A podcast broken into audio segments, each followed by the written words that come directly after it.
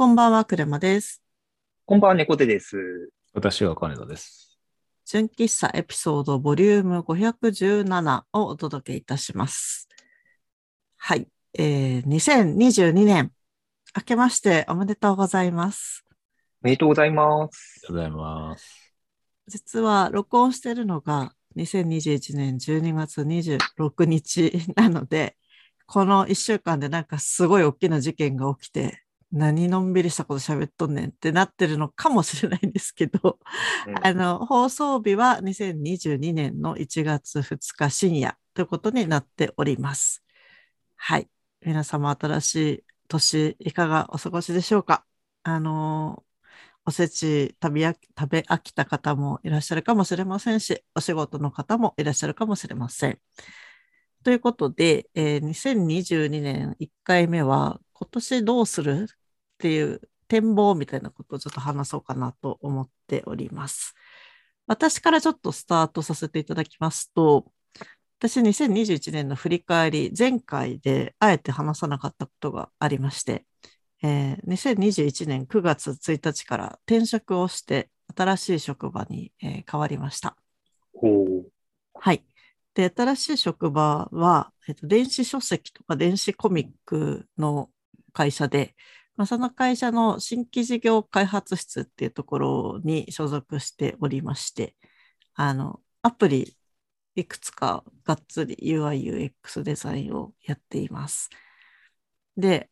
ちょっとだけ余談になっちゃうんですけど、あの、私のいる部署じゃない別の部署に、金田さんの元同僚の方がいらっしゃいまして、ほあの、ちょっとここで個人名出すのあれなんで、仮に K さんとしたいと思うんですけれども、その K さんが、あの、純喫茶エピソード聞いてくださったんですよ。でほ、あの、 Slack の私の個人チャンネルに、金ちゃん懐かしいわ、みたいな感じでコメントがついて、金、金ちゃん。そう、えって思ったら、あの、昔同僚でしたっていうことだったので、あの、放送終わったらちゃんと金田さんに個人名をお伝えしようと 思いますけど、この場で伝えるっていう斬新な。はい、そうなんですよ。あの、そういう出会いとかってすごい狭い、えー世間は狭いなって思ってます。はい。あなので、その K さんを今度ゲストで呼びたいなって思っていて、なんか本人もいいっすよみたいな感じでノリノリだったので、ちょっと、あ僕が、ちょ本人わかんないですけど、僕はいが思い浮かべてる K さんがその人だとするならば、あうんうのん全然あのいじりがいのある人だってはい。あのいいと思います。そうですか。はい。ということで、K さん、いずれお呼びしたいなっていうことで、まあ話を戻すと転職しましたと。で、あの、すごいフルオンラインで、フルリモートで転職しまして、新しい会社4ヶ月だったんですけど、出社したのは多分3回だけで、あの、あとはずっとオンラインで仕事をしてまして、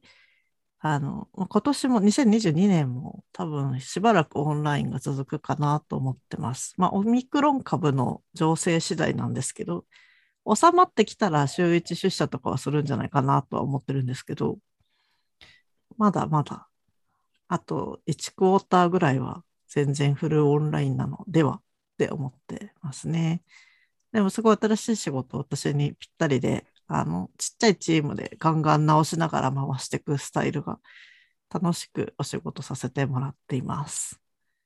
はい。ということで、えっと、2022年の展望その1は仕事、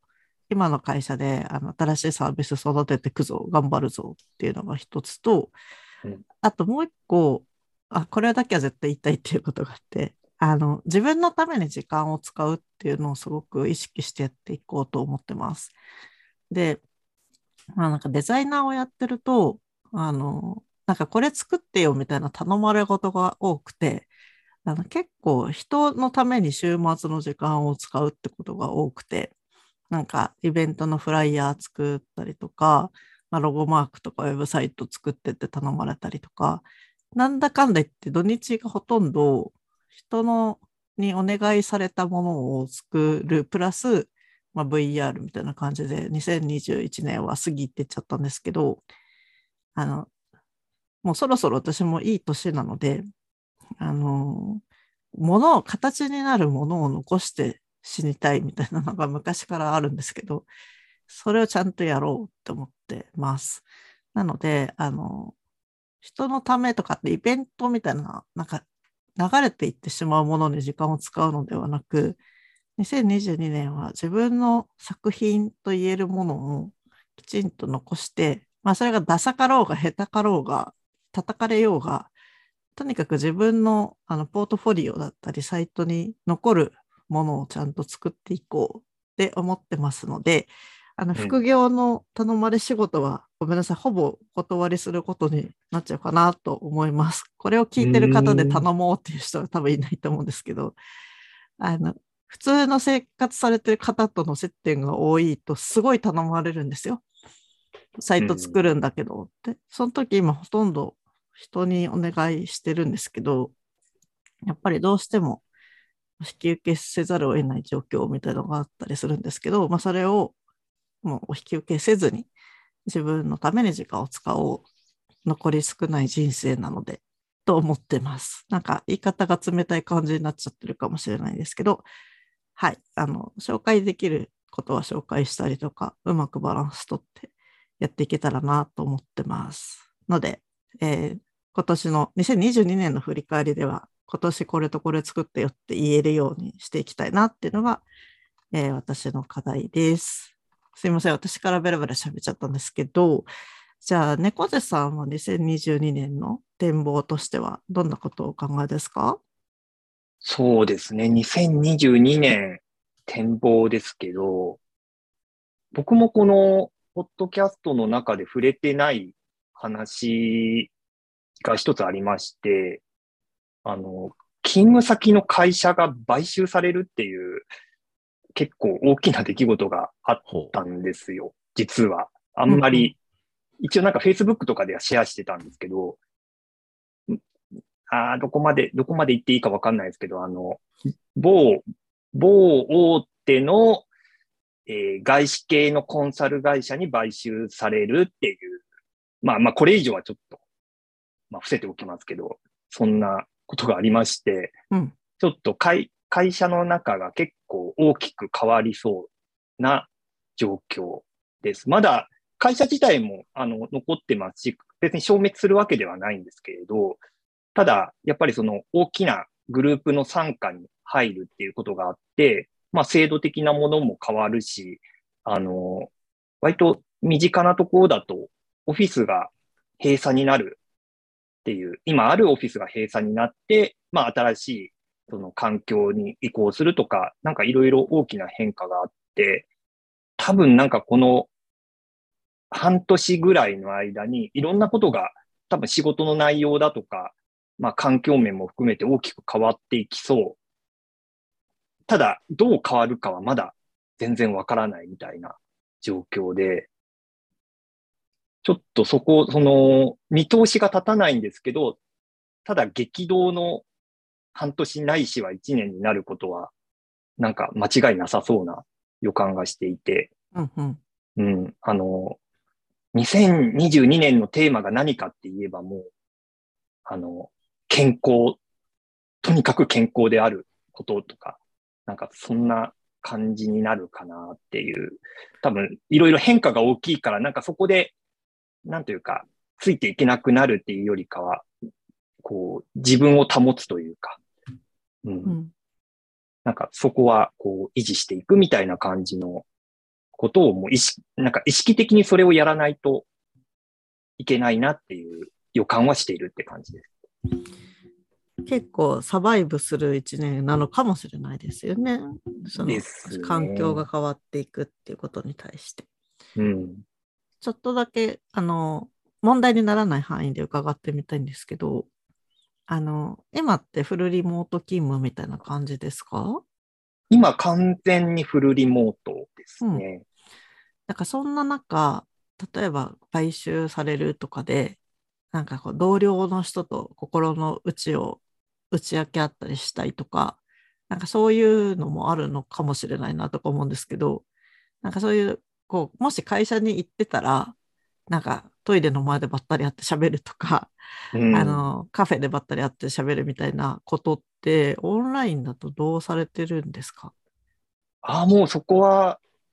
もう声かけてうん、ちょっと今話さないっていう、言って、 Zoom で繋いでって感じになりでますね。 Zoom で繋いでか、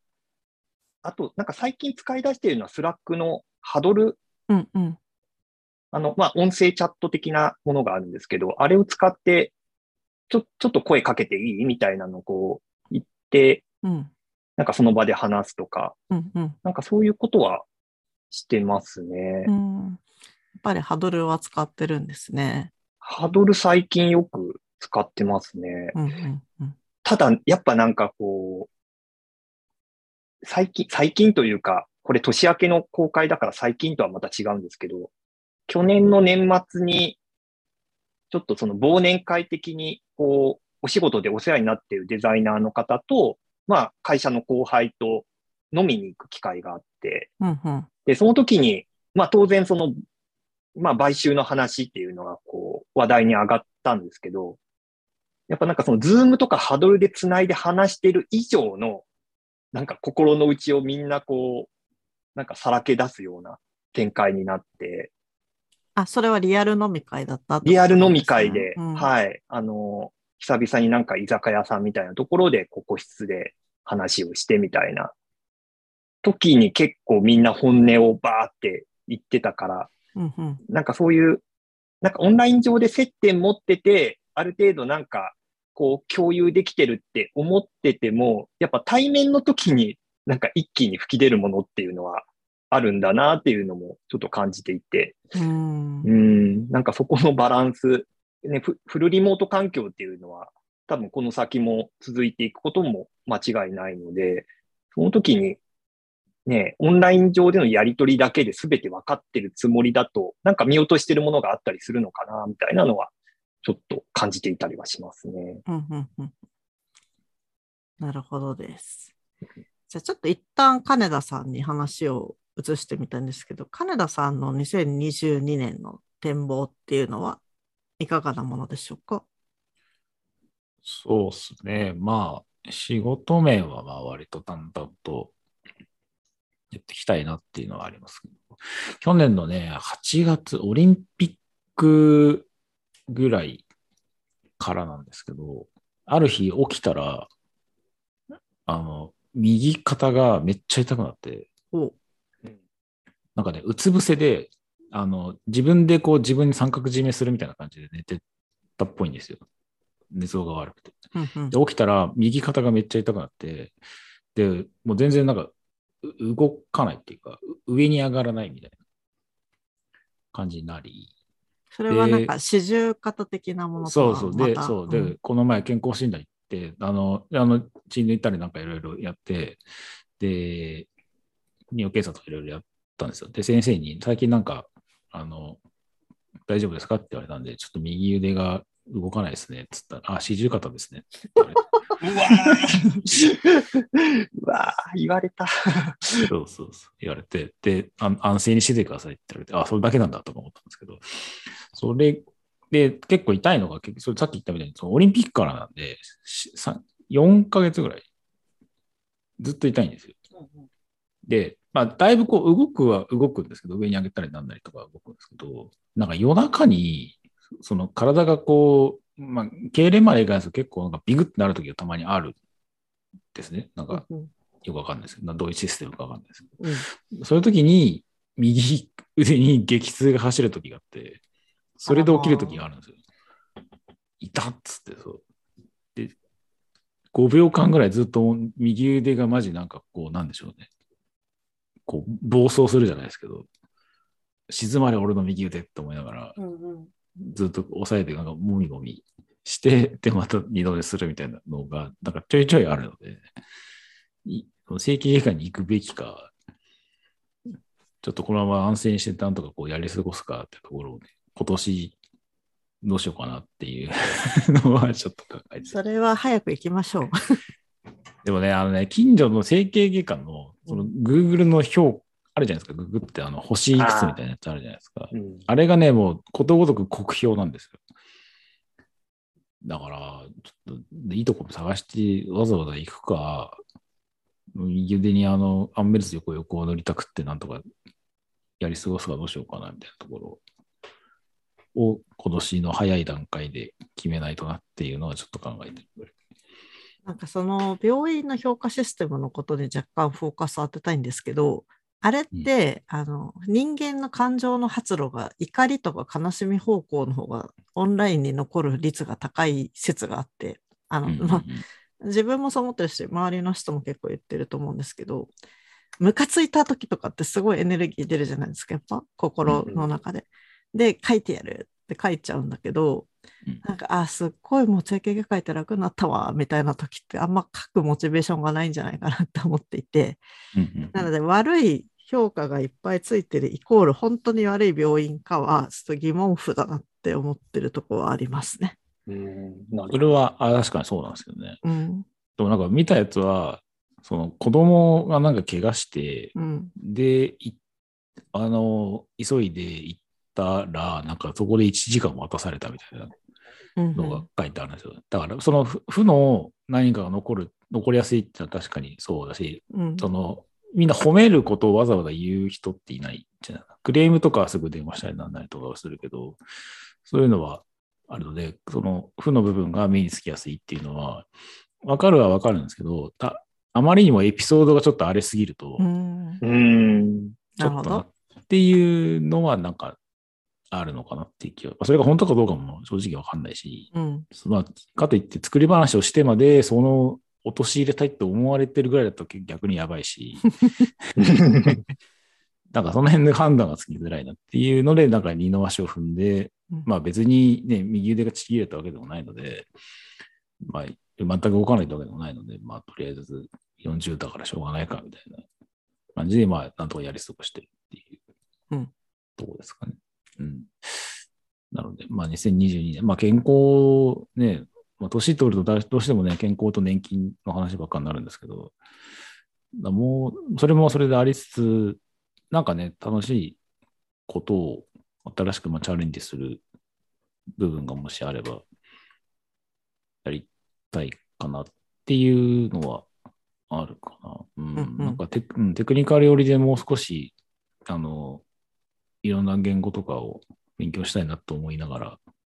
ここ1年、2年、あんま手つけてらんないんで、まあ、その辺やろうかなっていうぐらい。言語ってプログラミング言語ですか？そうそうそう。まあ、書けないにしても読めるようにはなりたいなっていうのが、うんぐらい。いなんかじゃ特に着目してる言語あるんですか？や、もう全然もう普通ですよ。もう今時ですけど、まあ、ビューとか、あの辺と。そうですね。Python は別にか。まあ、そう、うん、とか、Angular はちょっと仕事でか絡んではいるので、なんかその辺をうまく、自分でも読めるようにはなりたいなっていうのはなんとなくあるっていうぐらいですかね。うんうんうんうんまあ、読めるっていうか、まあ、読めるんですけど、まあ、か書くことなかったり、なんか仕様的な部分とか含めて、そこまで深く理解できてないので、その辺を深掘りしたいなっていうぐらいです。なるほど。はいじゃあ、2022年の年末に答え合わせしましょう。覚えてるか、はい私覚えておきます。金田さんが Vue と Angular やったかっていうのと、私はさっき作品残すって言ってたんですけど、具体的にはブレンダーと Unity 触ってこうって思ってるんで、はいはいあそこと猫背さんは心穏やかに。僕だけなんか志低い感じになってますけど、低くないですよ。あの、すごいその環境でサバイブするの大変かもしれないので、もうわかんないですけどね。夫。あの、心穏やかで仕事に打ち込める環境を勝ち取り、はい、さらに健康だったかどうかっていうのを12月に答え合わせをしたいと思います。はい。はい。ということで、お時間もそろそろよろしいようで、うん。お二人は大丈夫ですか？今年1年に向けて。はい。はい。大丈夫ですはい。はい。大大丈夫だと思います。はい。じゃあ、今年も頑張っていきたいと思います。えー聞いてくださってる方も素敵な一年になりますように、とにかく健康第一で、はい、お過ごしください。では、おやすみなさい。おやすみなさい。おやすみなさい。「